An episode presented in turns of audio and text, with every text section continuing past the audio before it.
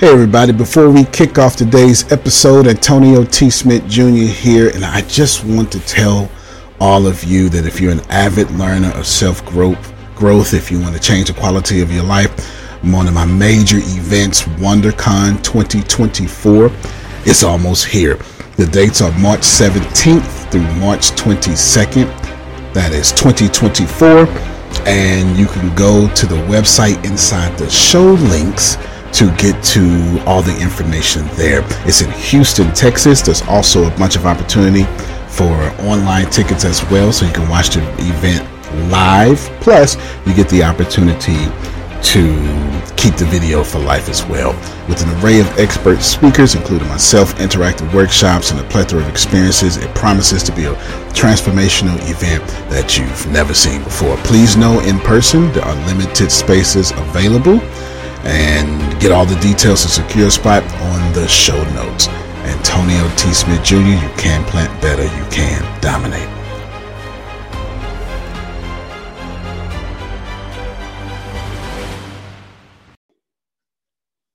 So, Conversations with God, chapters five, six, seven, and eight. But before we get started, I, there are certain, I want to pose everyone a question. With growing up, we've all been taught something else. We've been all been taught something. But when we get older, we start realizing it's not what was taught. So the question I want to pose this evening is what have you learned about God now versus what you were taught about God? And see, for me, I've always when I when Antonio first started teaching me more about the Bible, because I asked him, because I had this curiosity about God, and and it's not that I didn't know who He was, but I didn't know who He was. Like I didn't have that relationship with Him because I didn't think I could. Because to me, God was this amazing deity that didn't want to have anything to do with my dirty self. You know how we get when we we grow up, we do whatever we do, and we just don't think that we're good enough to even walk into a church. But as I started learning from Antonio, my curiosity just started burning like who is god actually? And he he told me which type of bible to use. He said how do you want to learn? Like how, how do you actually want to want to learn? And i told him i said i want to read the bible like a storybook. And so he directed me to the proper it, it's the new living translation. It's a study bible but is written in chronological order. So all of Luke, all of Matthew, Mark, Luke, and John are not separated out. They're all inter- intertwined with how the story actually went. It's in chrono, so I can actually read it like a story, and then the study notes are absolutely amazing. But I realized growing, the more I studied, the more I read about him, and then I have another God, another book uh, called The Mission of God. Let me tell y'all something. I done read some stuff. And I'm that's the way you that's the way you recommended to me. And so I'm sitting here and I'm reading all these things, and then here comes conversations with God, and I'm sitting here and I'm like, man, everything I've been taught about God, my whole the whole concept of God to me is really different than what I was taught growing up so my my whole concept of God now is is I can actually talk to him like I'm talking to you guys. And I didn't think I could do that. I thought I had to be of a certain caliber of Christian in order for me to have a relationship with God. I thought I had to be a certain type of cleanliness to have a direct conversation with God. I didn't even think I could have a direct conversation with God, but the the I, I really thought God was ashamed of me. But the more and more I read, the more and more I was like, wait a minute. God is not really what we perceive him to be growing up or what we're taught. And conversations with God completely uh, it, it it made me feel like I always felt about God, but wasn't sure that He's actually a friend.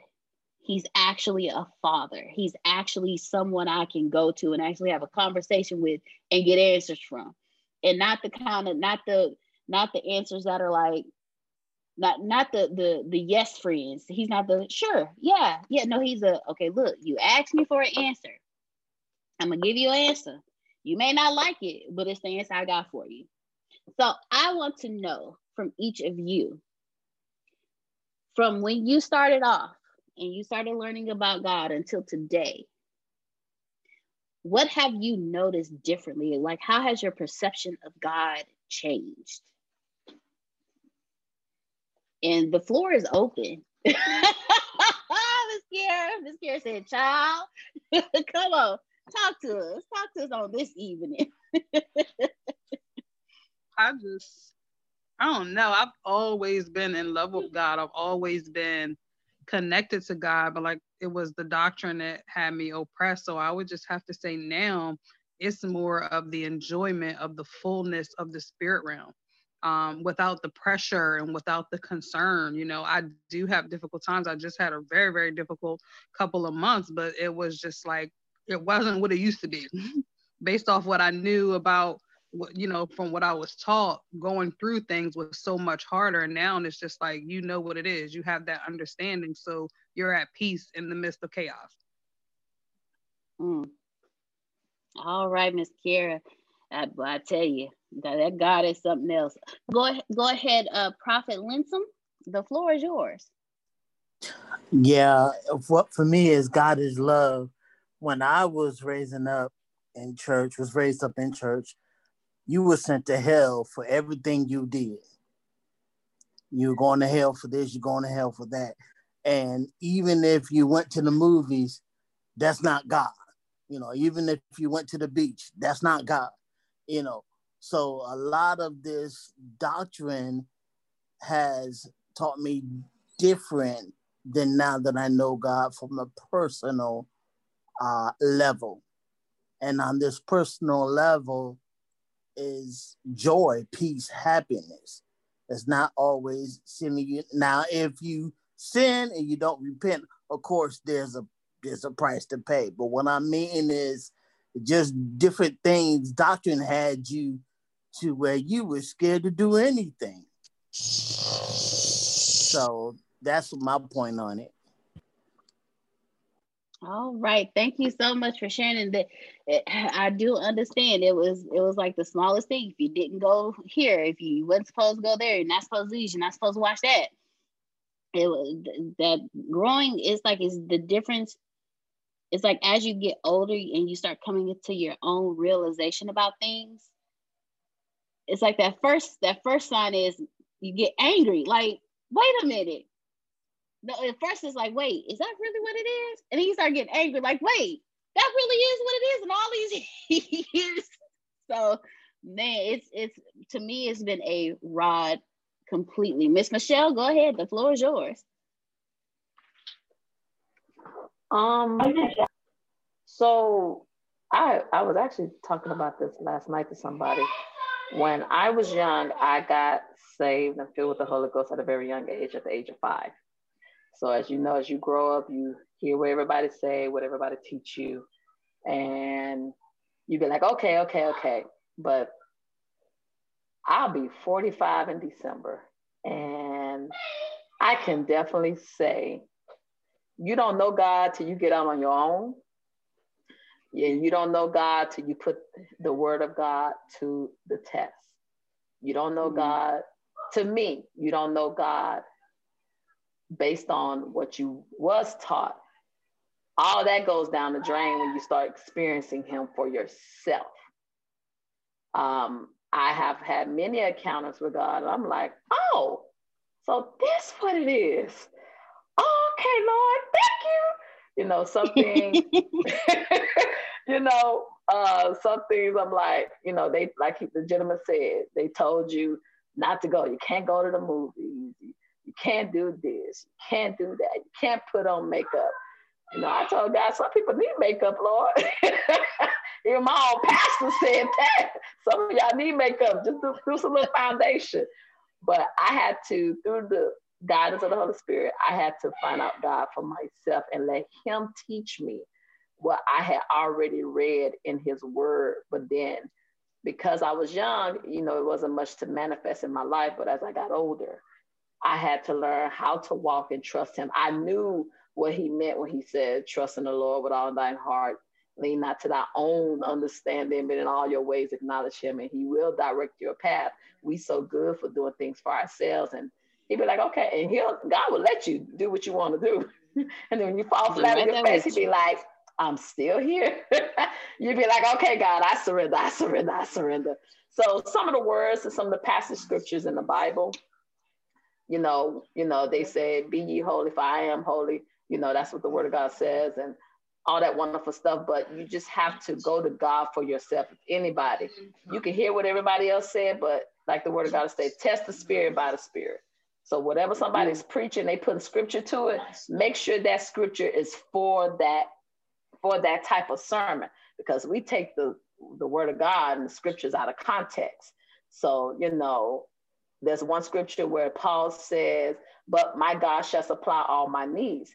we take that out of context because when he said it, it was because the people was helping him and giving to him unto his ministry. And he was saying, if he do the work of the Lord, God will supply all his needs.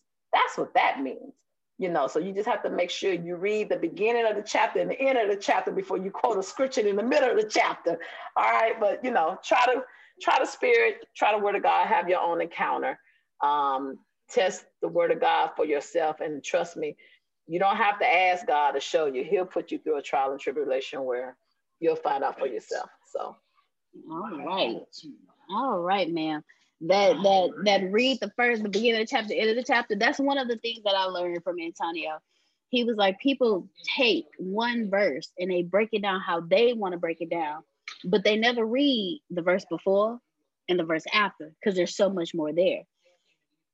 And while I was reading Conversations with God, there was a part in here that. Dion, and they be lying. They be lying too on the scriptures. Because they didn't read the scripture before and they didn't read the scripture afterwards. So they be lying. I be like, that's not what that word of God mean. Go on about your business, huh? right? Right? Go ahead, Miss Tanya. Um, I just wanted to say, um, just the questions that I've been on the calls, you know, today, the one at 12 noon and last week, and the calls that Antonio just puts out, that really, I'm like, wait a minute. Like, I've never, ever, ever heard it like that before. And see, I, I have a master's in biblical studies. And I'm like, wait a minute. I ain't never, ever, out of all the classes I've been in, and never heard my teacher say anything like this, like this before. So it made me go back and look at the stuff again. I'm like, wait a second here. I never ever looked at it like that. So, you know, I really enjoy the those classes that make you go back and study again and um, really get the gist of what the word is saying. Because like everyone is saying, you go back off of what everybody else is saying. It's like, well, that's what they said, that's what they interpreted, but who says that is right? And I missed a call this morning. He put out a question, and I had to get off, so I'm gonna need to record him for that because there was something about the truth. I was like, wait a minute, I never heard that before. I need to hear this, but I had to get off the call because there's some stuff going on. But just the questions that he put out, it's just like, wow, I never heard it like that before. So you know, it's very interesting. It's, it's, it's new to me, but I love it. I love it. So um, that's all I had to say. No, thank you, Miss Tanya. Thank you for sharing. I'm gonna share a story with you guys because it would Miss Tanya would break down some information for you. So Antonio has a master's in. Remind me again, Antonio. He has a master's in theological studies. He was pre- president of the Honor Society he also has a bachelor's in Christian, a, a bachelor's in Christianity and a minor in what is it?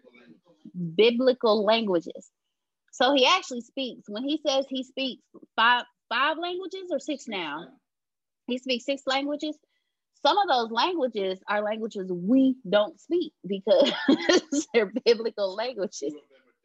Two of them are dead languages. So while I was reading this book, there's on on the very first page of chapter five, 395, page 395. Donald was talking to God and Neale, I'm sorry, Neale Donald Walsch was talking to God and he said, he said, I humbly ask your help. And God's response was, You will always have it. We are friends. And when I read that, it made me go back to a lot of see my definition of a friend. See, Grace and Antonio are friends. I'm gonna tell you why. Because when you tell them you want to do something and you're doing something the opposite of that, they check you on it. A true friend will tell you what you need to hear, not what you want to hear. A true friend will direct you out of danger and into safety. So when he when God said, you know, when he told Neale, go back, when he told Neale, you will always have it, because Neale asked for his help. So you will always have it. We are friends. See, while I was taught one thing about God deep down inside of me, I believe something different about him. While I didn't have a personal relationship with him, he had a relationship with me. I was just too young, too dumb, and too blind to see it. I had my own car by the age of 17. I had a job at the age of 17. I had money at the age of 17 when te- other teenagers did not. I had a lot of freedoms By the- Say goodbye to your credit card rewards. Greedy corporate mega stores, led by Walmart and Target, are pushing for a law in Congress to take away your hard earned cash back and travel points to line their pockets. The Durbin Marshall credit card bill would enact harmful credit card routing mandates that would end credit card rewards as we know it. If you love your credit card rewards, tell your lawmakers hands off my rewards. Tell them to oppose the Durbin Marshall credit card bill. Everybody in your crew identifies as either Big Mac Burger, McNuggets, or McCrispy Sandwich. But you're the filet fish Sandwich all day. That crispy fish, that savory tartar sauce, that melty cheese, that pillowy bun. Yeah, you get it. Every time. And if you love the Filet-O-Fish, right now you can catch two of the classics you love for just $6. Limited time only. Price and participation may vary. Cannot be combined with any other offer. Single item at regular price. Ba da ba ba ba. Age of 18 that a lot of people deny. I put myself in a lot of situations where I know for a fact some people did not make it out of.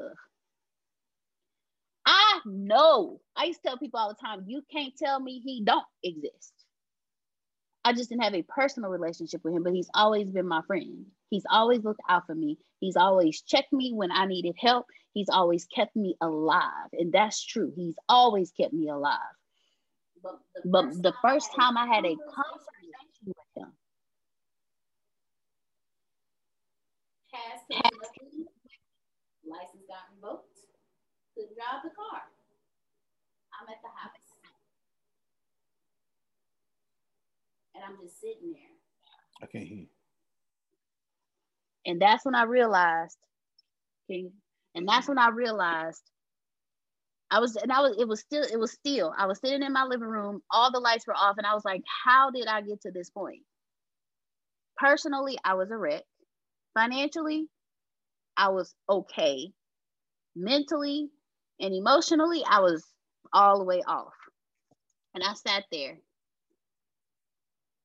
And I felt like for the first, I, that's the first time I'd ever heard him because I was sitting in silence. And it was like he was like, okay, I finally got you where I need you to be. Still, so I can talk to you.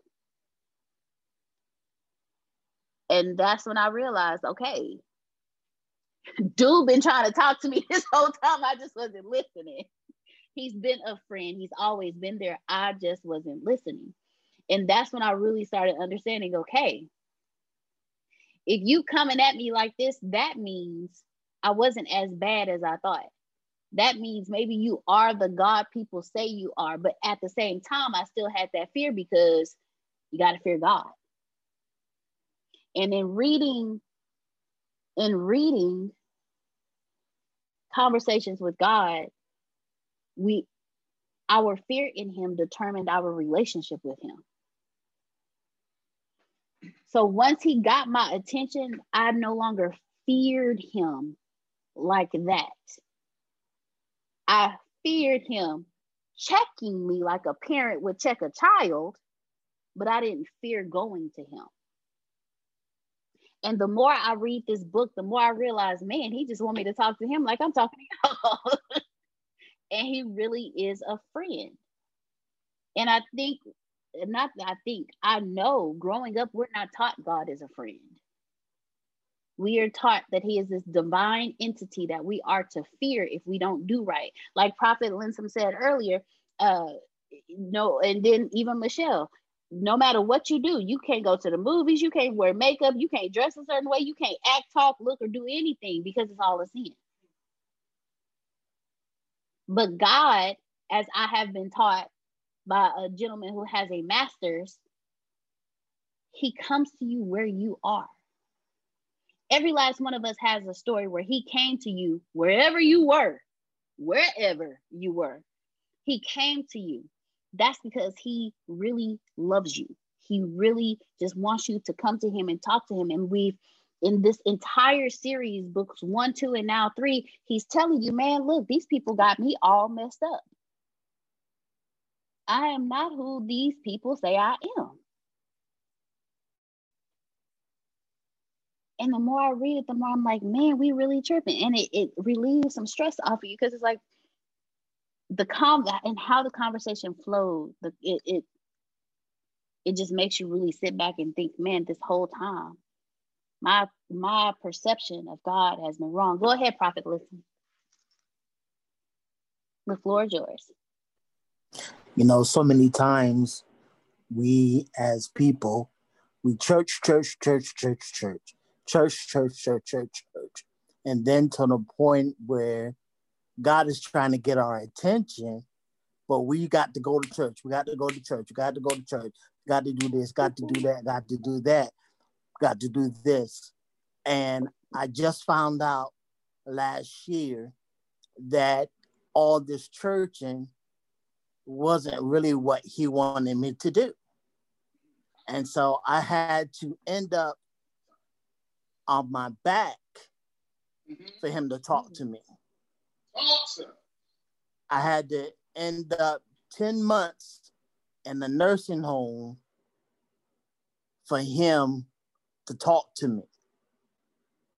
So, so many times we go to church, the preacher say we got to be there. The preacher said you're on the praise team, you're on the leadership team, and nothing's wrong, wrong with these things, but God is trying to speak. And what made it so bad, I'm just gonna tell a little bit of it. And um, I'm not gonna hold you long. I was on my way to church and I called different people and one person that I called, they said that when I go be there tonight. So the person that I usually call, I um they didn't never answer. So I said, Oh, I got to be at church. I got to be at church because I got to open up. So I'm in my little wheelchair, my uh, electric wheelchair, and I'm on my way to church. So end up almost by the viaduct, God says, go back. I didn't listen. Oh, I got to get to church. I got to get to church. I got to open up. End up getting hit by a car, and um, the car flipped, flipped my wheelchair over. I broke my shoulder and I broke my humerus. Now I can't walk. Now I'm being taken care of by myself. But all of I said all that to say this. So many times we get in a rush because we got to go to church because of what man say but what is God saying? Mm-hmm. When God wants mm-hmm. to speak, He will get your attention. So laying in the bed on yes, my back will. for 10 months, that's a lot of speaking and a lot of hearing that I heard. And now I'm in my rightful place. I just wanted to share that. No, thank you. Thank you for sharing because I'm sure it's a lot of people that feel the same way you do. I promise you, Mm. Antonio said, too busy serving the church's people, but not growing with God's spirit. That's what I did. Because that Antonio said, because that's what he did. I did. I wasn't talking about him. I was talking about me. He said that's what he did. See, let me tell y'all something. I grew up in the church. No, I those who grew up in the church know exactly what I mean. The only time I wasn't at the church was on a Monday. Tuesday was adult. I like to sing. I'm 14. While there was not a children's choir, there was a young adult choir. So Tuesday, I was there for young adult choir. Wednesday, I was there for Bible study. Thursday, I was there for when we got a youth choir. I was there for youth choir rehearsal. Friday, it was whatever was going on. Saturday was praise dance, right back to Sunday. I grew up in the church. And before I got as involved in the church, my mama was involved in the church. Always was in doing hospitality at whatever church we were at. Always stayed late to count the money, came in early to get it set up. I was uh I was one of the uh altar pe- altar children. So you, I grew up Baptist. So we used to, you we get church started, you go up, you light the candles, you come down, and at the end, you go up, you put it out, you come down. I was in church, children's choir. We was always traveling. Everything. I grew up in the church. Had not a lick of relationship with God. But somehow God was strong enough in me for me to understand that no matter what, I can go back to Him.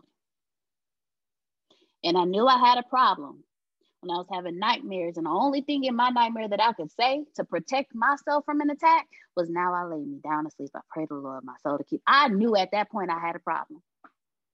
I knew that if that was the only prayer I had, if that's the only line of defense that I had against attack, I had a problem.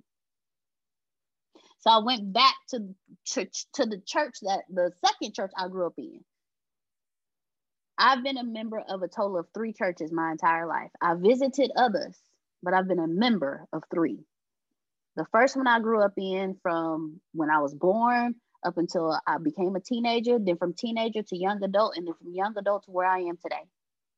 Four churches, my apologies. I went back to the I went back to one and I went to the pastor and I told him exactly what happened. And he said, My child, you need to read more. Not knowing that that was the answer me wanting something more than that because my spirit was craving God and I didn't realize it. But I was taught to go to my leader and my leader will explain everything to me. I didn't have to open my book. So when he told me that, I was like, wait, what you mean I got to read? You supposed to tell me what to do. you supposed to teach me what to do. I sit at your feet, teach me. The more I started asking God, who are you? God, who are you? God, who are you? He started answering me. Go to church. Go to church. Go to church. So I went. And I stopped going again because I was like, you know what? I still ain't getting what I need. Like I need somebody. I need somebody to talk to me. Like I have questions. Who is God? Why does he do what he do? I had so many questions. So I was like, God, who are you? Like how do i talk to you? How do i have a relationship with you? And i started telling him god you know this child. I need you to come talk to me because i can't take this this this this the signs being thrown I, i'm not catching the signs. I need you to talk to me. And then he led me to that man sitting right over there and said antonio t. Smith jr when i tell you every question i ever had got answered. I wanted to know who god was. He said read. Like the first one did. But because i grew up being taught the teacher tells you. And mind you, this is indirectly taught because I'm watching everybody around me. Nobody, the only time we open the Bible is when he said, go to this verse. So that's what I knew, but I didn't know you actually have to read for yourself. So to know that God just, that he's actually a friend, to know that he's actually a friend is the part that really just as you get older, you start you they say you don't know him until you you build a relationship with him. Well, if you're not taught from the beginning that you actually have to build a relationship with God, how do you actually build a relationship with him?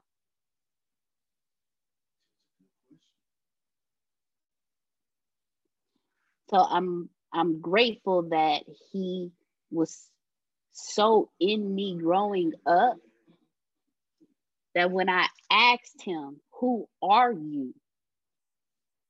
What is my purpose? Why am I even on this planet?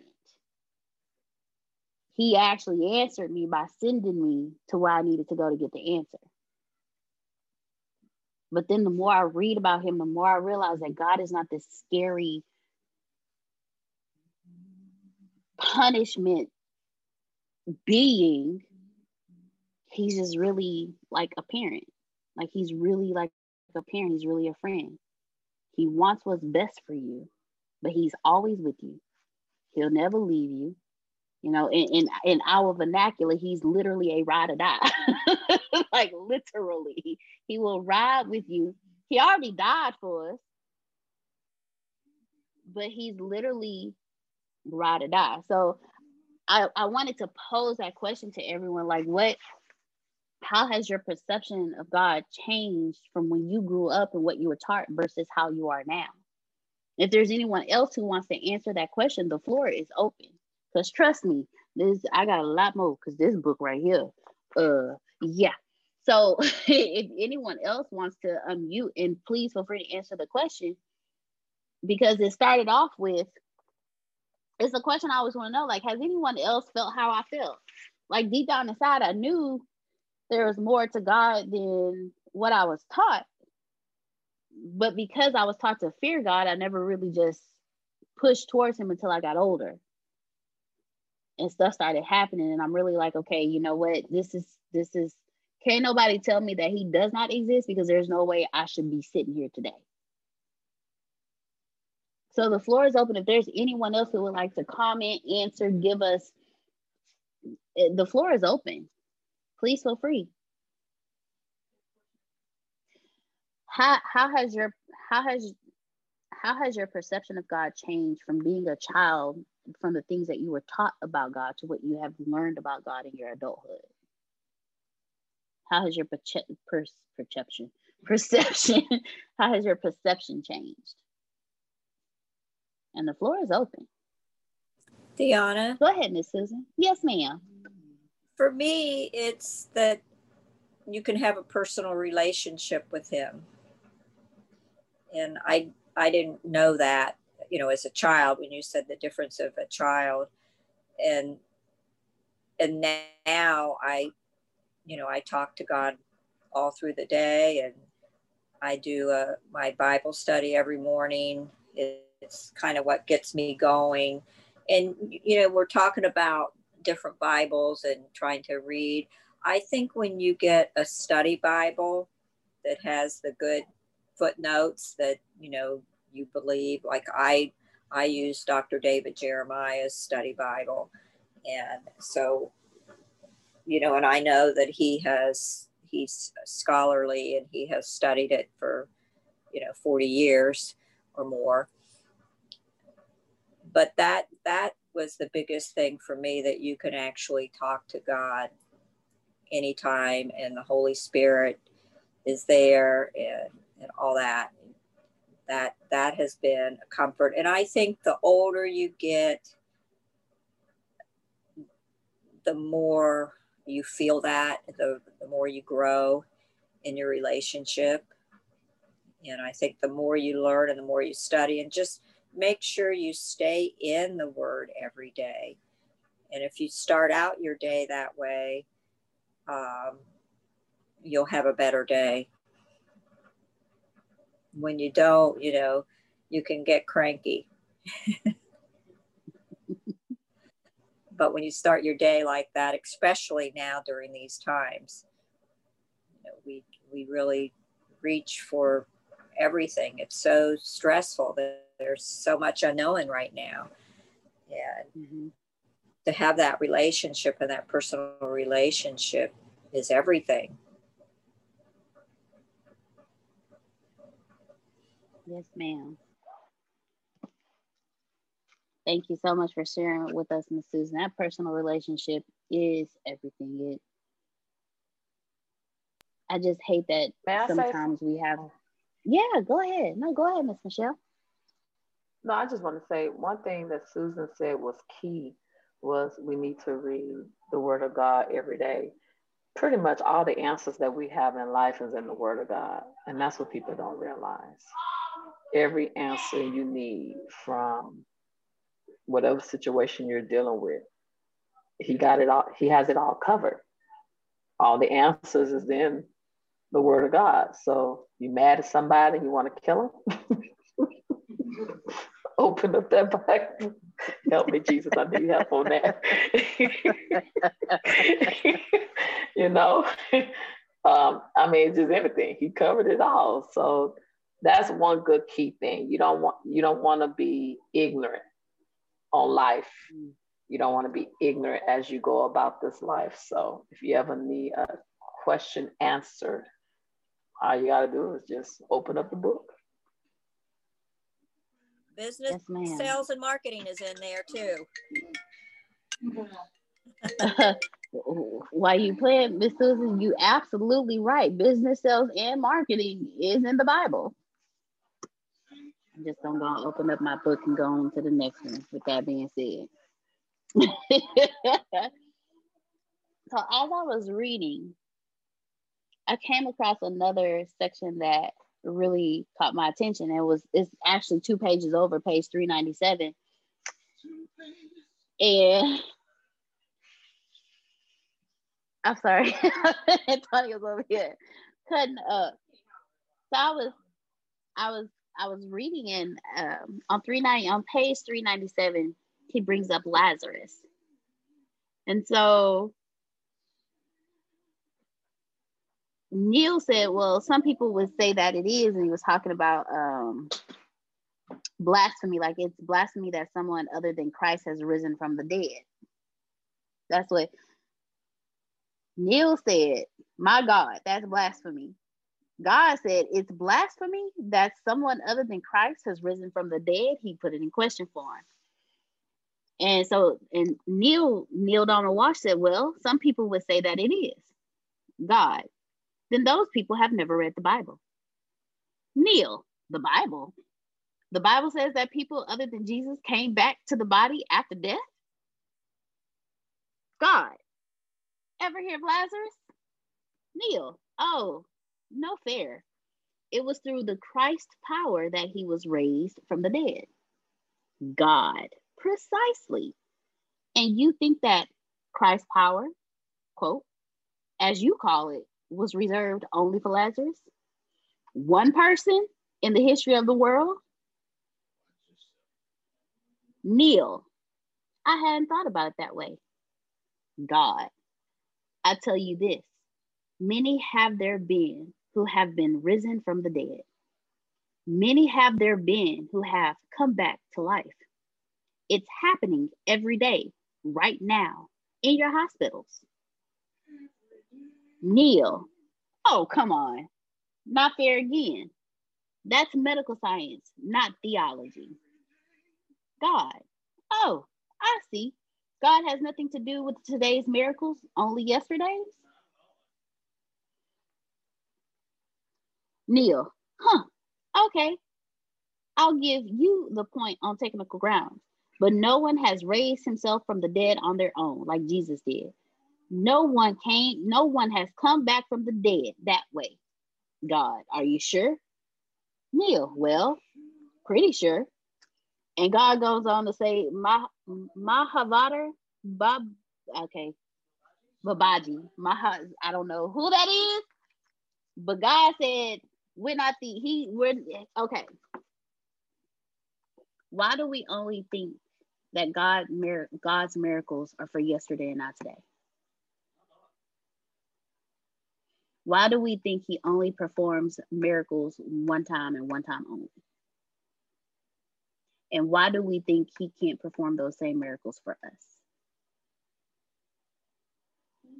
Those are the questions I pose to everyone this evening. Well, I'll answer to, Go the best ahead. of my knowledge why people think that God's miracles, basically miracles, don't exist anymore. That's how God did it. Basically, God is done. We on our own. Because when we was, well, at least when I was raised up, they wanted to teach you, put the fear of God in you. They never taught you about the loving, caring God. It was always when you did something wrong, God gonna get you, God gonna get you, want to scare you. And sometimes when you scare a kid, you scare them away from something instead of talking about them. People talk about God. They don't, they didn't teach us about God. And we read the Bible like we're reading an old book or something that I wrote. Just something that happened back then. If I write a book, that was something happened back then. You looking at what's happening now. Oh, I just read that. Anthony did this, he did that. So you think about the today. But you got to think God is forever, yesterday, today, and forevermore. And I think most people don't look at that and they don't think like they can be blessed, they can be healed. Because for the most part, most people in self denial, they feel not worthy. And that's the key to it. When you love yourself, and that's why they say hurt people hurt people. We grew up around so much negativity in this world that we truly don't believe in God. You say you believe in him, but you go out there and try to fix the problem yourself. You get in God's way. And if God can be God, you can be God. You fixing it. Sometimes God said, if you're gonna worry, then I'm going to sleep. So stop letting your hair fall out in the sink.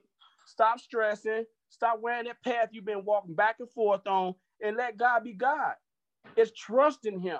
And a lot of times we say we trust God, but deep down inside we don't. We try to fix it because it's in our nature to fix it instead of relying on Him. That's why God will take something out of your life. He don't take it out of your life to hurt you. He take it out of your life to get your attention. And he get my attention different in the way he would get your attention. All of us different in, in the perspective in some type of way. But God just want to be God. He wants you to depend on him. Totally depend on him. And when we get talking about finances, people don't like talking about it. We're going to talk about tithing. People, oh, it's a ripoff. It's all this here. Okay, just say you don't give it to the church. You can give it to somebody. But I think it was Phil said the other day when we was talking about tithing. It just shows you, it, it, it gets rid of that greed. Because I don't care what you say. After the government take their part out your check, you look at it, you like, God got to understand this here. I got, I'm going to pay God. I'm going to double up next paycheck. It never happened. It don't work like that. The government get theirs before you even see it, but you can't Don't get tell God's all his. this, man. Don't tell all this. Yeah, I mean, we I, I am speaking from experience, I can guarantee you I ain't the only person think that way or thought that way. I'm gonna pay. uh, I'll get you calculate your check, and okay, I'm just gonna double up next time. Come on now, get God like Jesus said, get Caesar was his, and get God was his. All right, Anthony. Thank you. Thank you, Anthony, because you it's something oh, did I say it's something you said. He said plenty, but it, it was something particularly he said, you know what? It, it wasn't meant for me to come back to it just yet. But thank you, thank you, Anthony Lee, for sharing that because yeah, I, I used to do that too. Be like, yeah, I'm a double up. Go ahead, Miss Andrea. Now, I'm I was just sitting here listening to everybody and how I was raised was different. Growing up in the military, at one point, you know, I was dealing with a mother from a Baptist background and a father that was from COGIC. So young, I was, I was, it was a tug of war on who was going to church because my grandfather, unfortunately, as evil as he was, was a pastor. So for me, when you say, well, God is a parent, well, with the parents that I had growing up, don't give me that scenario because I grew up where my grandfather was a COGIC pastor, but was, was evil as hell. A father that was an ordained elder and was an abusive alcoholic. I had an uncle who was a pastor who struggled with homosexuality. So I grew up being the oldest grandchild, being the oldest child, oldest niece. I saw a lot growing up. So for me, I had to find out God for myself because I had a afflicted way of growing up. I knew the word, I read it for myself. I knew God was my friend and God was this. But when you try to say God is a parent, but hell, I just pulled my dad off. My mom, he came home drunk, spent up the paycheck, and I'm playing referee because they're sitting out here fighting in the yard. But then my dad is getting up the next morning preaching. The hell? Really? So for me, I had to really just get away from church. I haven't been to church for a while, but I have to say that I've been closer with him not being in church than I was in the church. Because when you try to say walk by faith and not by sight, I was in a church where I give. You're you're seeing what I'm giving. And my thing was is that I went from one extreme to the other. Growing up, we had one-on-one relationships with our pastors. I hated it because it was, oh, Elder White didn't do that. Okay. Okay. This is what I dealt with. But then I went from one extreme. I said, well, let me go to this big church. Let me go to Potter's house. Been following Bishop Jake since he was in West Virginia because my pastors and we lived overseas was actually under him at one time. But then I was a number. But when I needed help, you couldn't help me. We'll pray for you. But see, when you start seeing seeing those ties, then all of a sudden you know my name, your calling, and everything else. So for me, it was just the politics of church and everything else, where I just like, if this is what it's about, I don't want it. You know, me and God had that conversation. I'd be like, God, what the hell? Really? I don't get this. This is how I talk to him. They're like, you cussing? Hey, God, he knows it that he knows my heart. He knows me. He knows that when I get to that point, then I'm like, okay, what the hell is really going on? Now you're telling me to pay my tithes, but they're turning out my lights. You're telling me I need to do this, but I'm about to get evicted. So what am I supposed to do? But then you want me, and then I'm seeing growing up, you know, my parents, Robin Peter Pay Paul, trying to look a certain way. I have an uncle that's six feet under now because you didn't want to battle your demons, but you're quick to talk about everybody else and your secrets caught up with you and you end up getting killed. So for me, I had to just really just like, okay, I had to step back.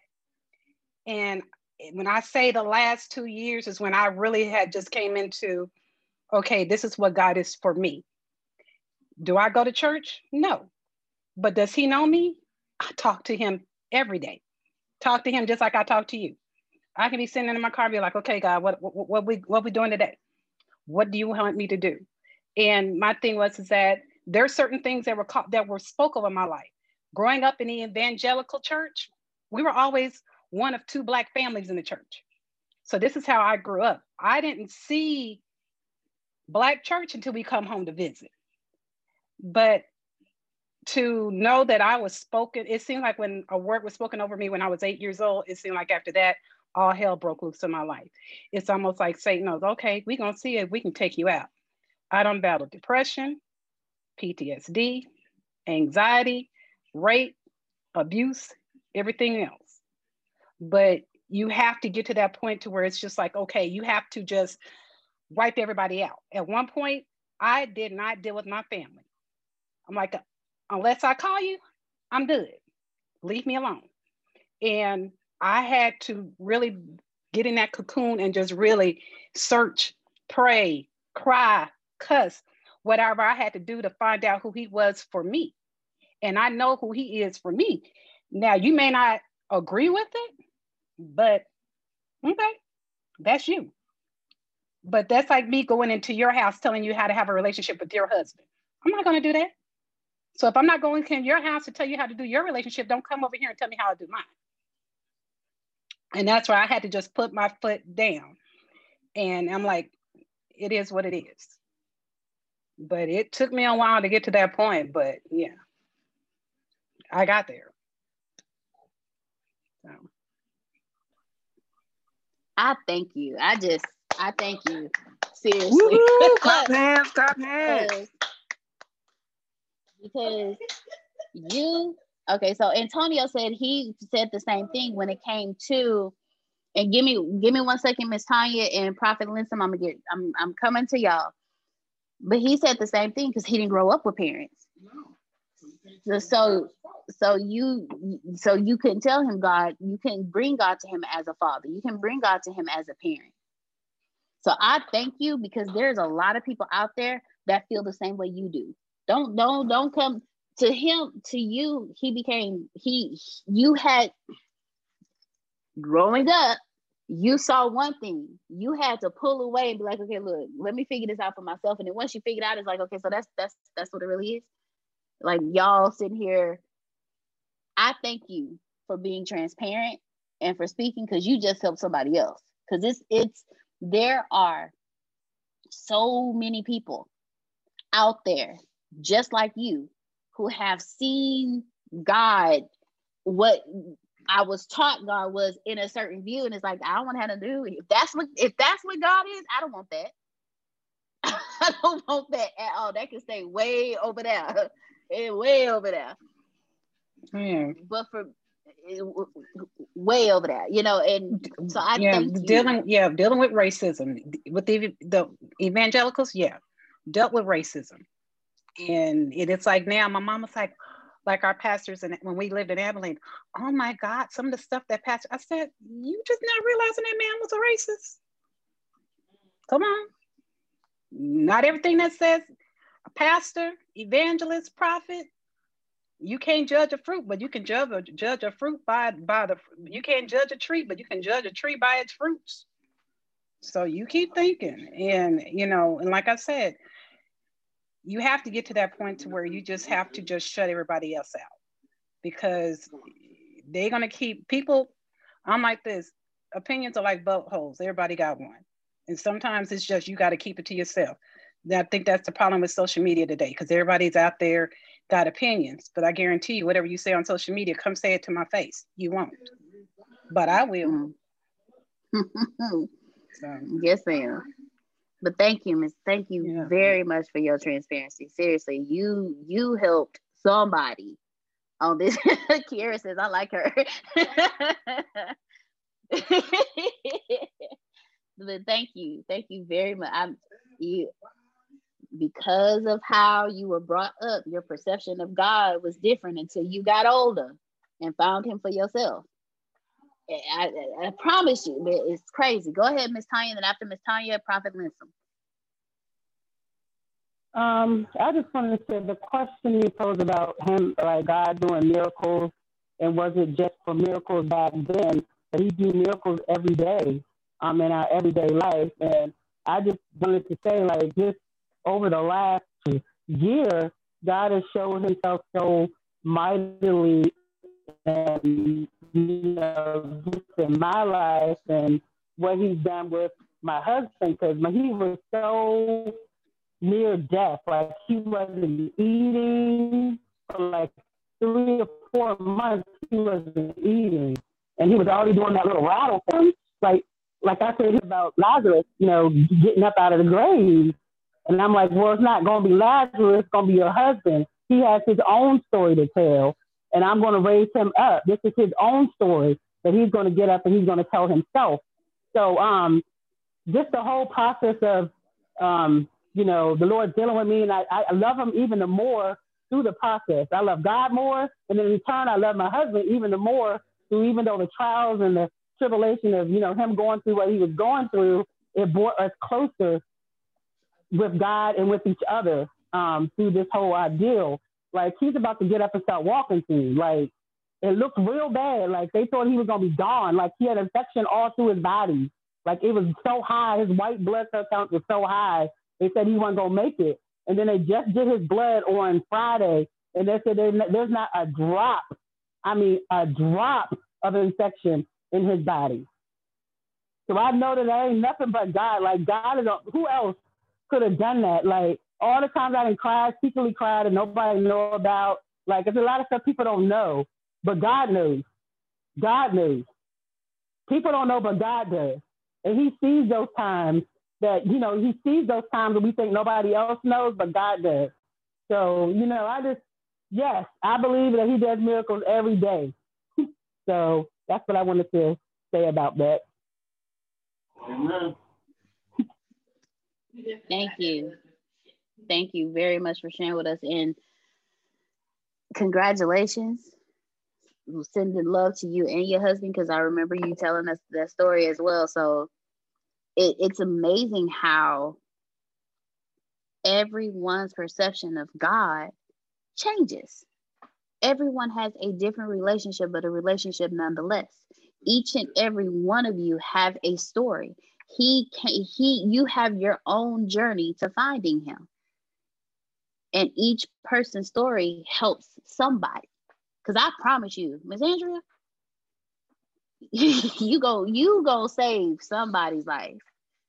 Somebody's going to hear your story and they're gonna be like, for real? Because nobody, we don't we we learn from the people around us. We learn by watching others until we get old enough to understand, oh, I don't have to listen to you. I can go find out for myself. And when we go and find out for ourselves, we're like, seriously? Like all this time I've been told I had to be in a church house when I could have sat in my house and had a one-on-one conversation with you all by myself and the thing is that I think people will have to understand is that it's not easy because I had to go against the norm because dysfunctional was my norm for so long that I had to go against the grain to be a better mother to my daughter. It's almost like that sandpaper. You got that rough piece of wood that you got to keep sanding and keep sanding until it becomes smooth and you got to sand it against the grain. And not saying that I arrive because I always have to go back and be like, oop, I nicked myself and go back and sand some more because that area mm-hmm. I thought I had buffed out and I didn't. So I think that's the thing that people have gotten away from for church is that we're still human. They have put, they have tried to put a spirituality on it when it's it's not it's pseudo spirituality is what they've put on it uh-huh.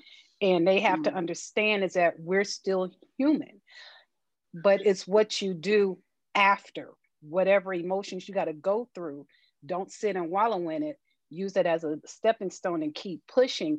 I think that's where the church is missing that they don't want to show their vulnerability show their weaknesses.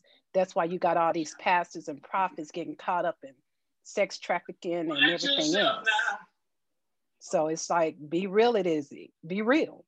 But until the church is real, it's going to keep being the controversial place that it is now. And that's why I refuse to have anything to do with it because that's not how I live. I live transparently because I want to be able to help somebody else. And that's how I try to live my life. And thank you because you can't, I, I say it all the time but I think some people miss it. You can't have a testimony without a test. And your testimony of you making it through the test is what helps you. Antonio teaches us all the time. Jesus didn't save anybody with his words. He didn't save anybody with his miracles. He didn't save anybody when he was born. He didn't save anybody when he was at the synagogue and his mama sent him home. He didn't save anyone until he had the scars to show. That's when he saved people. Our and and I and like you said, it's not easy. The, one of the the biggest things about living the living having the Christ attitude or living as Christ did is that we have we we go through these things and people look at us like we're crazy but it's, it's like no you won't you won't see me until you see the scars that have healed. You won't see me until you hear my story. Because we don't we don't save people with words we save people with action. And the only way and we save people with love and the only way you heal someone with love and how do you love someone? You see what they're going through. You can associate with what they're going through and you say you know what? I've been there. I've done that. Let me love you back to health. Let me love you back to life let me help you because I've been there and I've done that. And nobody's going to listen to you until they see your scars too. Don't nobody want to follow somebody that's perfect. Antonio tells us that all the time. Don't nobody want to. We like superheroes because they have weaknesses. No matter how strong they are, they still have weaknesses.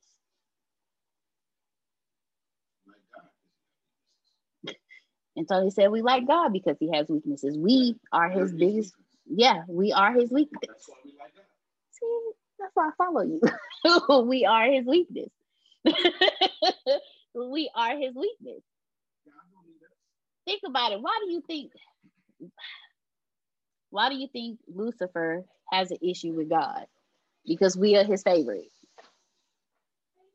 We are his favorite. We are his we are God's kryptonite. but Prophet listen, go go ahead, Prophet. yeah, two things right quick.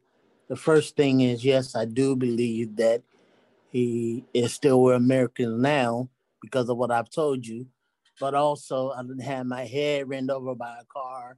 I've been thrown off of a car. I um I uh, fell off a second story building. So, and I got the scars to prove it. So, you know, I tell people I've been in my own little war. You know, all these things that happened to me is a miracle. And I like what Miss um, Andrea said. Right now, we have in church.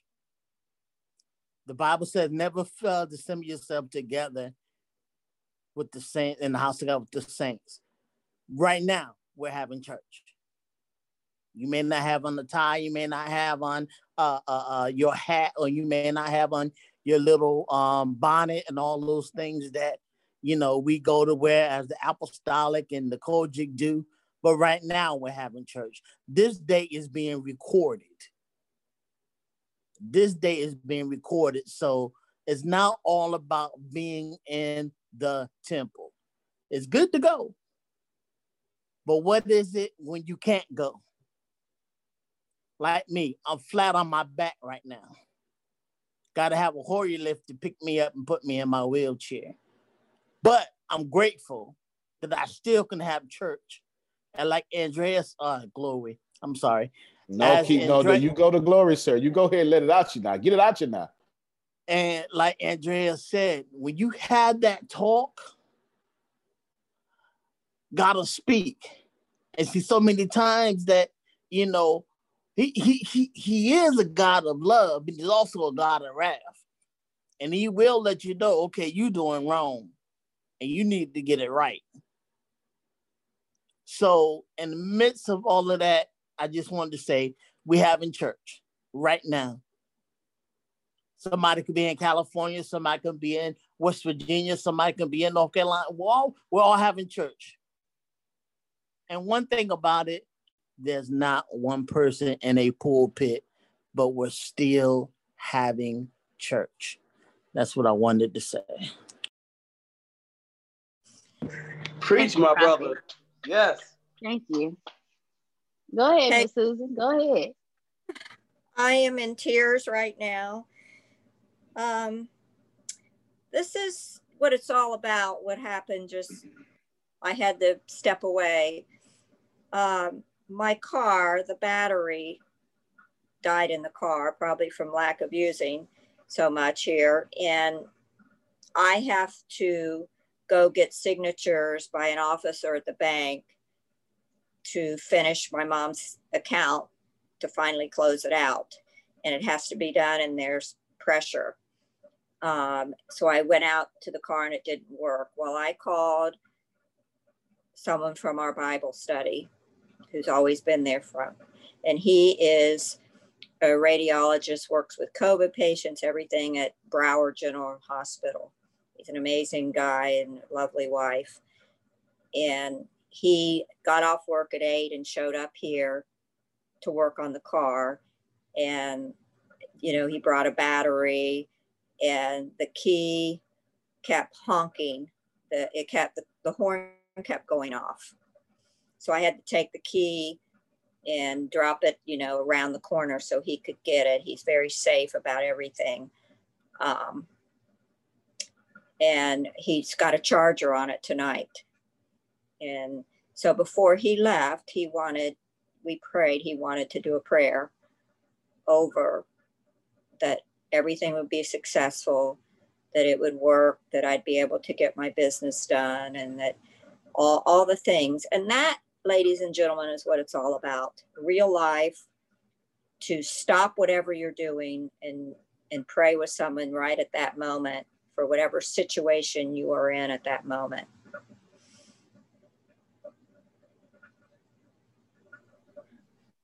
Thank you so much for sharing, Miss Susan. We are all hugging you we love you so much. you have no clue. Thank you, but you're right. You're right. And it that's one of the things that we are not taught as children. Church is anywhere. Church is church is this is church. We are church, but we are we are taught Miss Miss Andrea, I'm so sorry because your you your story. I'm so sorry because I just you you I've known people we call them you you call them like the the preacher's kid, but not really understanding what the preacher kid actually goes through. Not understanding what's going on. Like we I thank you because you are literally going to save somebody's soul seriously because the way how we grew up as children like in prime example antonio grew up with no parent no parent at all so uh, you can't tell me god was not with this boy 24 7 for him to be able to survive from the age of five to the age of 14 living on his own the time where we're supposed to be learning our abcs playing, being children. He was being molested, raped, had to figure out how he's going to feed himself, had to figure out how he's going to go to school, how he's going to clothe himself. He literally had to be an adult at the age of five. And he's sitting in front of us today. There's no way you can tell me that God doesn't exist, that God doesn't take care of us no matter where we are, no matter who we are, no matter how we grew up. But we are taught God only cares for the, the saved. But who are the saved actually?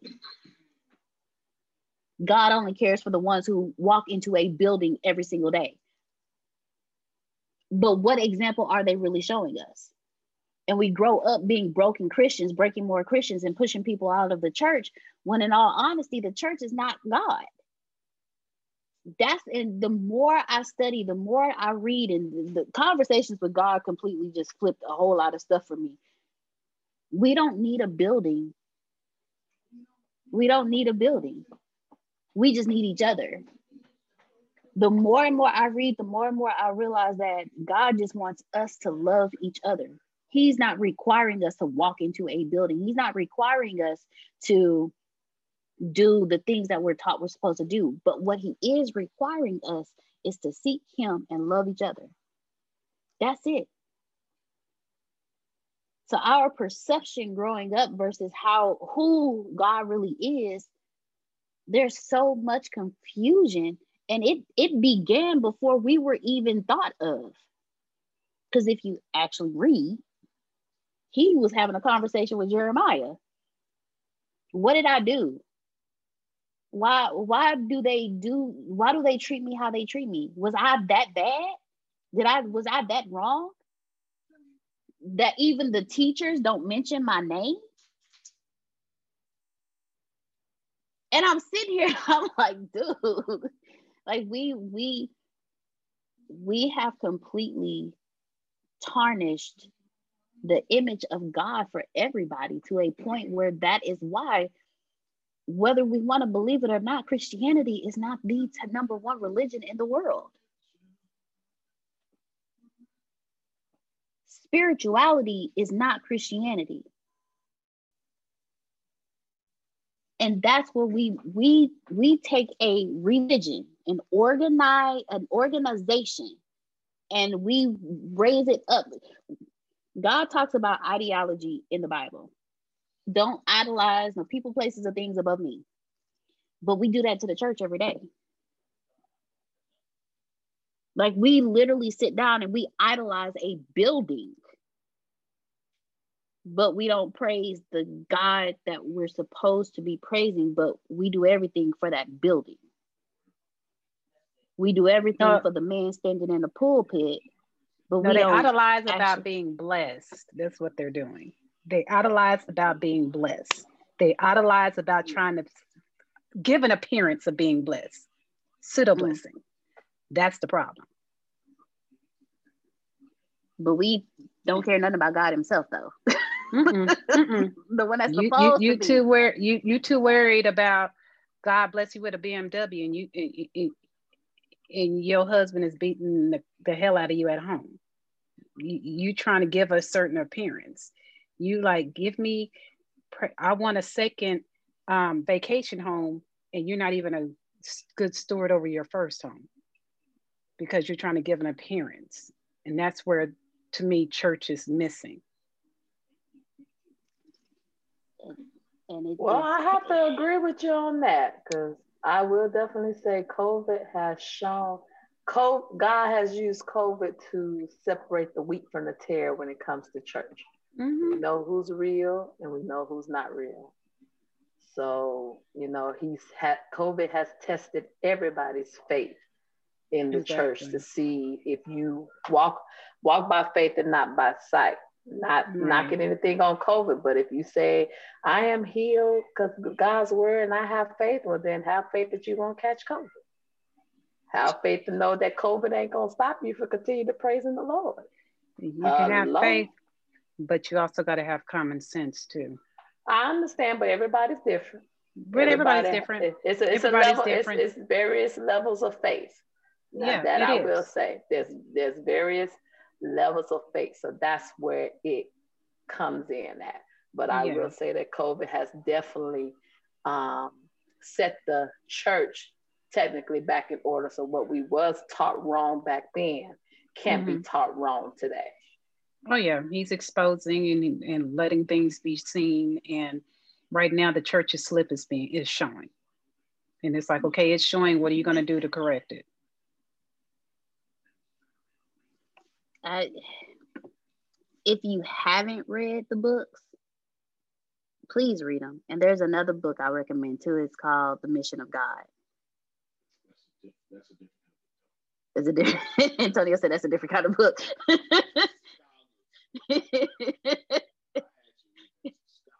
he said it's a it's a scholar's book. I, it just conversations with God opens up so much. It it it gives you freedom to me, to me, as I've read it. It has given me freedom because it really just a lot of things that we were taught.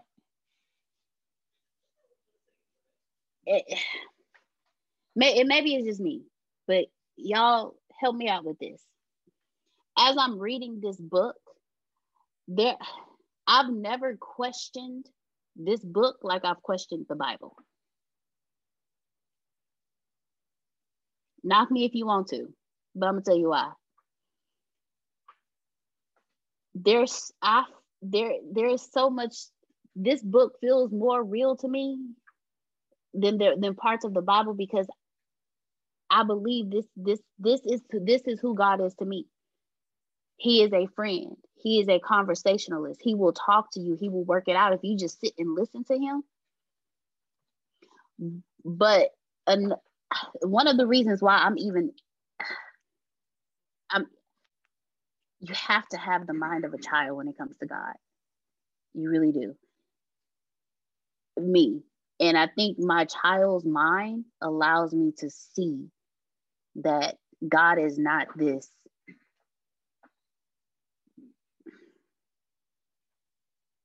revenge crazed, destroy the earth being that I was taught he was. He's the I got your back. I love you no matter what. I'm here for you. God that I've read about when I've done my personal readings. Go ahead, Corey. Oh. and the more I read, the more I read, the more I am confident in my relationship with him. Because while I was in church every day, I was afraid of God. But like Ms. Andrea said, she she left. So and that's when she learned about God. I left. But he told me go back. And I was like, what you talking about? Like that's a whole hour, that's a whole hour from where I live, God. I'm not I'm not traveling like that. Like what you mean? Drive all the way down to Galveston from Missouri City. What you mean drive all the way to Galveston from Clute? And if y'all from this area, that's an hour drive. One way. He told me to drive two hours to get the answers that I needed. I was like, man, I'm not doing that. I'm not doing that. But I kept asking questions. He will answer you when when he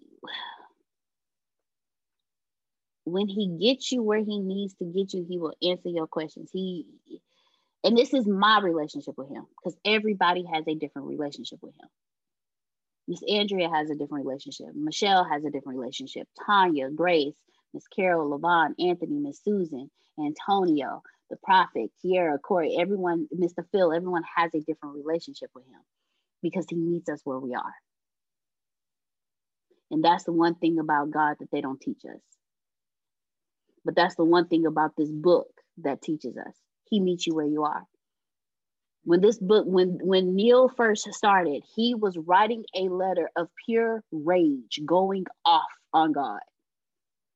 And the moment he got tired, that's when God was like, okay, so do you want me to answer your questions or were you just bitten? Let me know which one so I know how to proceed. I'm paraphrasing, but that's what that to me, that's mm-hmm. how that conversation went. God meets you where you are. You don't have to be the holy of the holy of the holy for him to come to you. He comes to you when you are at your most broken, you're most beaten, the lowest that you've ever been, and you don't know where to look.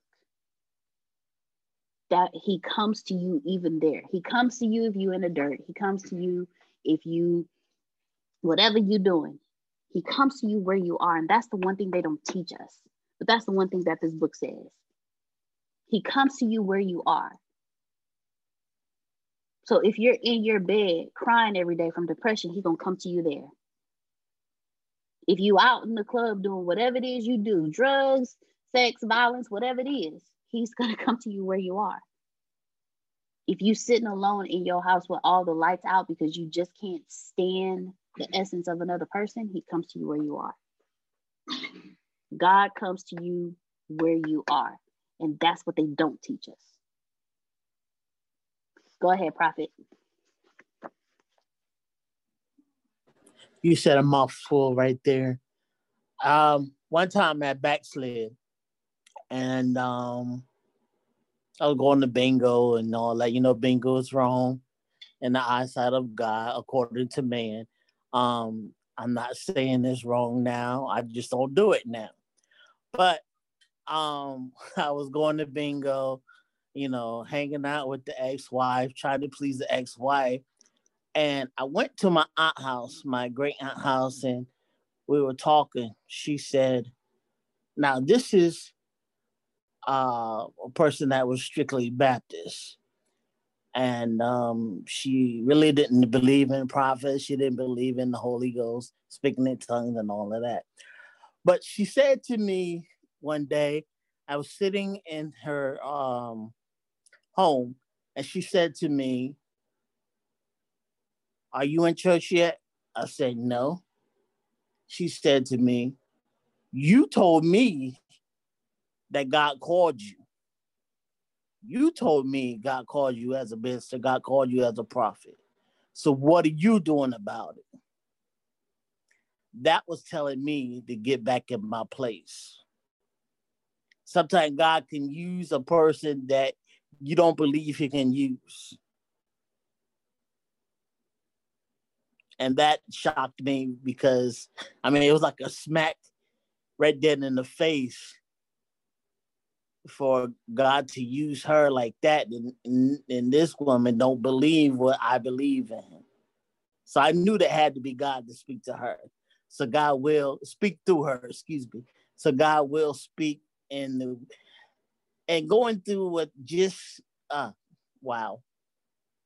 Just going through now, it's been a year and whew, a year and five days that I've been on my back now. And it's to the point now that God has shown me so much. God has spoken so much. And to the point that, you know, you was talking earlier about the church and how that so many times we get caught up with the church and we lost the whole point of God. We lost the whole point of the relationship. And I think there's a, a Latin word that's called koinonia, which means fellowship. Um, we lost all that because of man and what man said you got to do. You got to do it this way. You got to pay uh, uh, $200 for your license and you don't have your license only but for a year. If I'm called, why should I have to pay for something that I'm already called for? That means that you put me at this position, but not God. Because I truly believe that if God has called you in this position, He called you in this position to be something for somebody else, not for a money scheme or money plan. And I'm not saying that money is not important, but it is. But I'm saying when you only got your license for a year and then you got to renew it again, you got to renew it again, you got to renew it again. But the main thing is God can't speak to you and through someone else to you. Thank you very much, Prophet, for sharing that with us and I think that's what we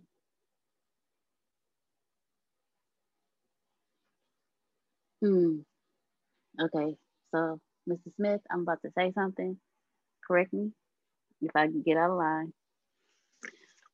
but I think that's where that's where we get hit too because yes God uses people to bless us but if we are not educated on God, we'll follow the wrong people.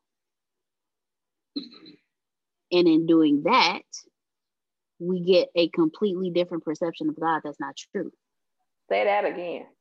Just say that again. Don't know God. wrong. Say that again. You correct. Because it's like like Miss like Miss Andrea said earlier what she saw, people were following, but nobody really knew. But if they had a relation, if they had a true relationship with God, they would have seen what she saw. And a spirit of discernment. So, prophet, you are on point. God uses people to help you, but at the same time, if you don't know, if you don't have that relationship with God, you'll follow the wrong person. I promise you, I would not be sitting here if my desire for God wasn't as strong as it was. I got tired of the people telling me who he was, and I didn't know where to begin to look for him because I didn't believe a word that was written in the Bible. I'm being honest with you.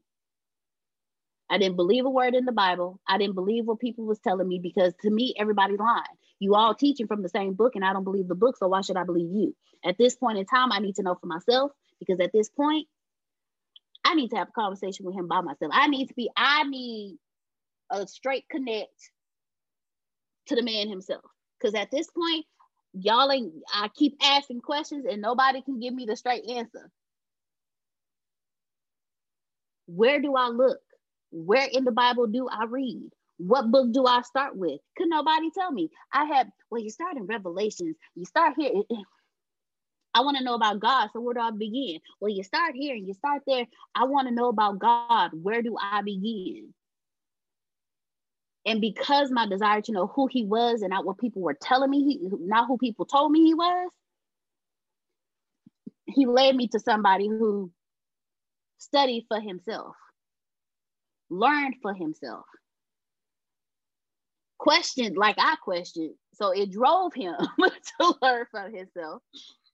He sent me to the one person who could teach me how I needed to be taught. God gives you what you need when you need it.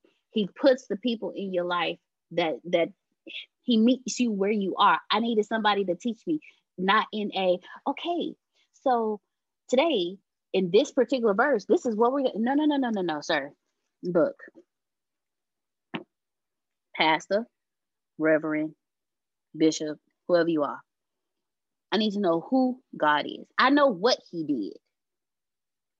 I can I can I can tell you all the stories about what he did. Who is he? Is what I want to know. I want to know who he is so I know how to have a relationship with him. You you can't follow anybody and the, it I had to teach a lesson one time, and I was going back and forth with Antonio, who is also my pastor, and who was trying to tell me, "Are you gonna let me lead you like I'm supposed to, or are you gonna fight me on this?" Because he was saying a part, a part. There was a there was one there where you have to sit at the feet of the teacher to learn. I had a problem with that because you can't sit at everybody's feet you cannot sit at everybody's feet because not everybody teaches with a God consciousness. Not everybody teaches with a Christ consciousness. They teach with a me person. They teach with with a me consciousness. This is what I want to teach you because this is what I was taught and what my ancestors was taught and what my ancestors was taught and what my ancestors was taught. And at this point in time, I just don't want any slavery taught pastor. I want to know who he is. And I went, and he said, okay, so are you going to listen to me? He said, the same passion that you have, use that. You can't go to everybody. And that's why I love conversations with God because it's like, I feel like he's talking to me. I feel like he's answering my questions. I Neale asking him the questions that I would ask. Is there a hell? What about the Ten Commandments? what about this reincarnation stuff? Can we talk about that? like he he and if you if you read, he goes into that. He talks about like how do you truly be happy? It's on you. Your happiness is your responsibility, not the responsibility of the people around you. And it says that in the book. I'm paraphrasing, but it's in there.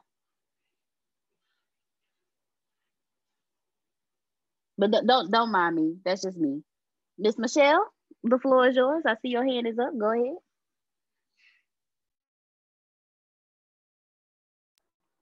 Oh, I just wanted to say something that um, you know we keep saying, but the main conversation and the main focus is how everybody has experienced to where they had to um, find God for themselves and stop going to church.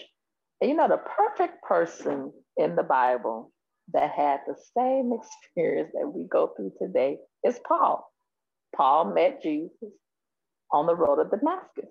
Paul was the killer of all the Christians. And God had to call out to him and show him, I'm going to use you, the zeal that you got for killing and hurting my people. I'm going to use that same zeal for you to, and teach you how to teach my people. And it's not like mentioned in the Bible, but if you study the Bible, when Paul was blind and God sent him to um, to one of the um, people, I can't think of the name. It was there, and he Ana- prayed. For Ananias. Him. Right, and he prayed for him, and the scales was taken off of Paul's eyes, and he was able to see. But at some point in time, Paul had to God you know, put Paul in exile and taught him himself. You know, it doesn't say it in the Bible, but if you do your study, you'll show that it was one point from point the time that he received his sight to the time he started preaching the word, and the people were nervous because they was like, "Who is this person teaching the word of God?" And he was the same person that killed. So Paul is a great example of, you know, as an example of the person that just had to be taught by God Himself to see the truth.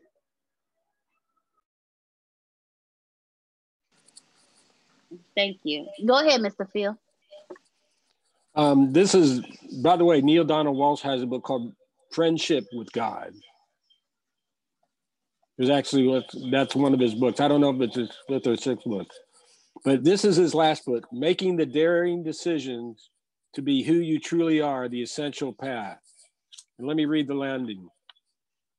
We can make the daring decisions to declare ourselves to be, here it is, spiritual beings manifesting physically in one essence, manifesting individually. And then at the end, he says, I'll leave you now with a parting thought from the more contemporary source, my sweet friend and wonderful, wise, and fellow integrated person, Eckhart Tolle. In the stillness of your presence, you can feel your own formless and timeless reality as the unmanifested life that animates your physical form. You can then feel the same life deep within every other human being and every other creature. You look beyond the veil of form and separation. This is the realization of oneness. This is love.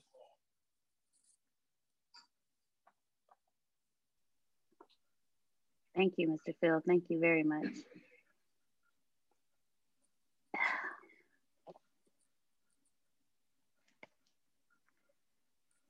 I don't have anything to follow that. Mr. Phil, you always do that. You just come in and drop the mic. but thank you. Thank you because I am grateful for Neale Donald Walsch. I truly am because he, for people like me, for people like us, he he really just just says, "Look, let me help y'all out. I had a conversation with God, and this is how it went." so, Mr. Phil, thank you for always bringing your knowledge, your awareness, and your intellect to us and helping us. Because between you and Antonio, y'all really leave us with things to think about. You really do. Miss Andrea, I, Miss Andrea, I want to thank you. Andrea. Uh, Andrea. Andrea, thank you. I'm so sorry, Miss Andrea. Thank you for your transparency. Thank you very much because you have truly helped somebody. And whoever goes back and watches this, they're going to look at you and they're going to be like, man, I'm so happy she said something because I've been battling with this and now I know. So thank you for your transparency. Miss Michelle, thank you for your transparency on this evening as well. Miss Susan, thank you for sharing with us. Prophet, thank you for sharing with us. Mr. Anthony Lee, thank you for sharing with us. I do not feel that I am qualified to close us out on this evening. We've had church on this evening, so I've asked our leader, our founder, if he could close us out on this evening. Mr. Smith? Yes. after oh, after listening to everything that everyone has said, it has been fantastic. I guess the best closeout for this is a challenge to you that would first, should first come with a revelation from all. And that revelation should be stop worshiping God and start being God on earth. There's a big difference here. Okay. you were created, just all great religions, to not worship or not just worship with God, but to rule with God.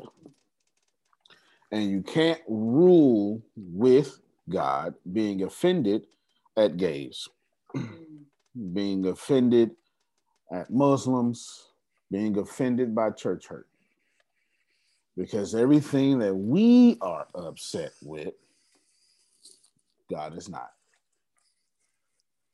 And I think what is more relevant here is let's identify all the great things that make God God and let us become all those great things on earth. Stop waiting to be a spirit floating in heaven for your perfection because the perfection time is now. The perfection time is while you are a black woman on earth. the perfection time is now while you are a white woman, a Hispanic woman. It's now because God ain't coming to fix this. You are. It was foretold to you that information. It was said you're going to do greater things than me. And so we shouldn't wait. Know, this is not an indictment to any of us because nobody said anything wrong. This is more of a challenge to all of us to recognize that, you know, people just get to be what they are. And we get to still love and appreciate them, even when we don't like what they're doing. Now, while that may be hard for some to swallow, I want all of you to think about all the things that you have done that you would not like if you were God. It's quite a bit, isn't it? It's quite a bit. So before you rush to disagreement, just know that we've done stuff God has still loved us for. Okay. Let's rewind a little bit. Maybe I did not draw a, a path properly. We've done a lot of th- every time I ever slept in the wrong bed, God looked at me and loved me. I ain't talking about it with you, Andre. I'm just talking. I you ain't did this. I know you saved, but as for me, I know how to sin. You understand? I'm good at that. Oh, I am a chief sinner. I'm real good at that. And every time I've done it, God was right there while I was doing it. Never outside, always both inside and outside. Always. Always both inside and both outside. And let me tell you something, I've done some garbage. And God never turned God's face up at me. And I think that's our job here on earth. Our job is to look at Antonio and say, you know what? You've done some garbage. But you don't have to apologize. Let me love you. You are absolutely deplorable right now. You are unworthy of my love. Therefore, I'm going to lavish it on you, which is how Paul describes the righteousness of God being bestowed upon man from the sacrifice of the lamb who is Christ, is how Paul would describe that. Paul says, Michelle, you don't deserve love. Therefore, Christ is going to throw it on you. There's a scholarly word for that. It's called imputation. That's the scholarly word for it. I'm going to push on you what you could never earn yourself. Help me, somebody. You can't earn it. Think about the audacity of us to think that we can earn grace. That's like the antithetical definition of what grace is. Yeah. You don't you don't earn grace. Yeah. No. So in conclusion, I believe, wow, from my reading and experience and my many failures, I know that I wouldn't have been in that trash can that long had adults been God. Mm.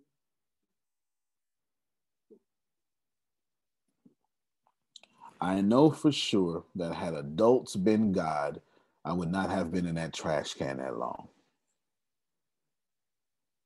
I know for sure had I stepped into my godness as a child, I wouldn't have been in that trash can for so long. So, my conclusion to you before I challenge you is stop worshiping and start being something worthy of God's worship. It's two different things. All your action is going out. But the truth is, I'm looking to you to see how can I get to know the God you keep talking about. How do I know you're different from your father, Antonio? Because I can't tell you different until you show me. I'm not judging you, as Andrea said.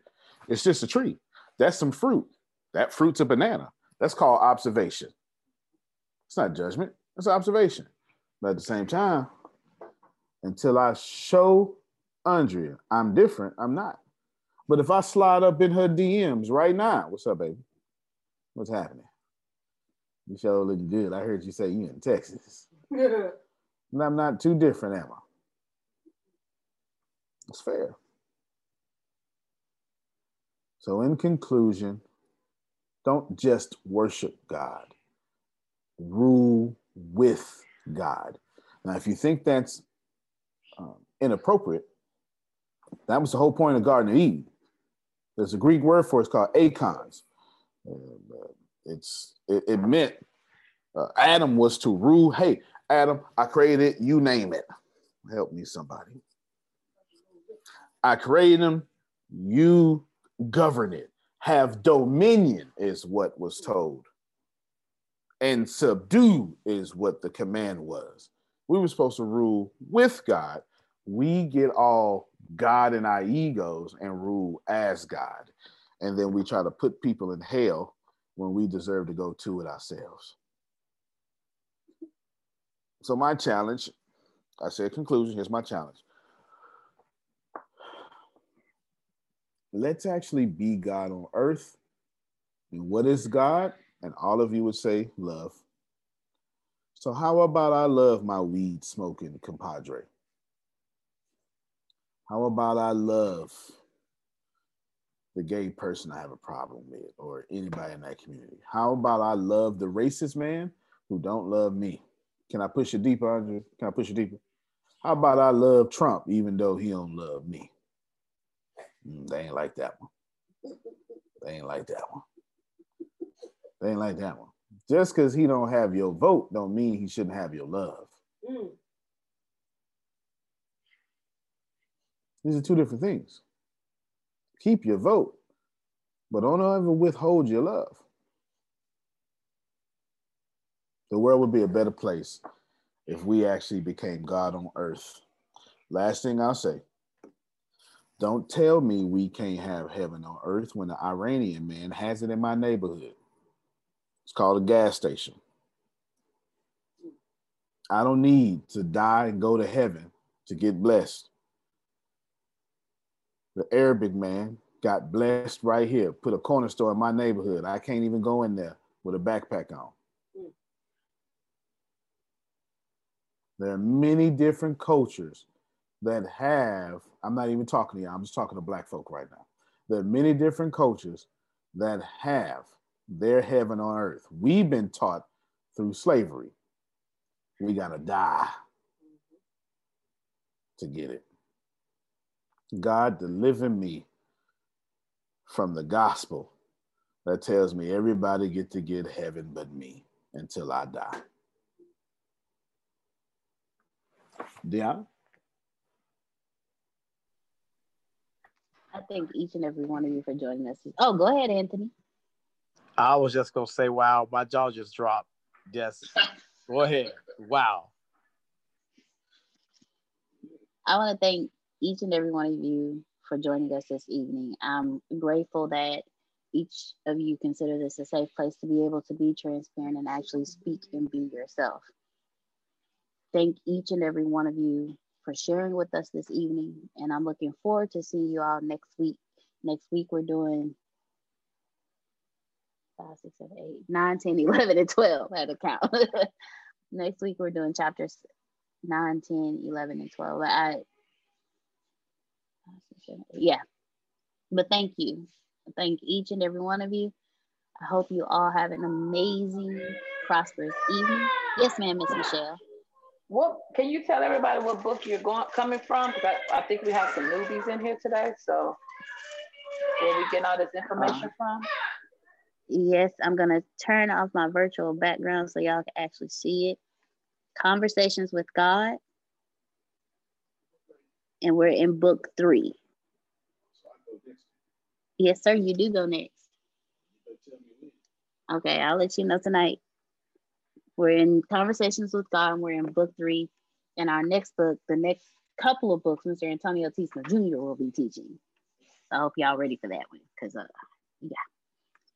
But thank each and every one of you for joining us on this evening. From the words of our CEO and our founder, you can plant better and you can dominate. Y'all have a great night. I'm giving all of y'all ear hugs. Rest well. And let's hit tomorrow running. Good night, everyone. Bye. We love you. Love you Love too. you too, man. Appreciate you. All right.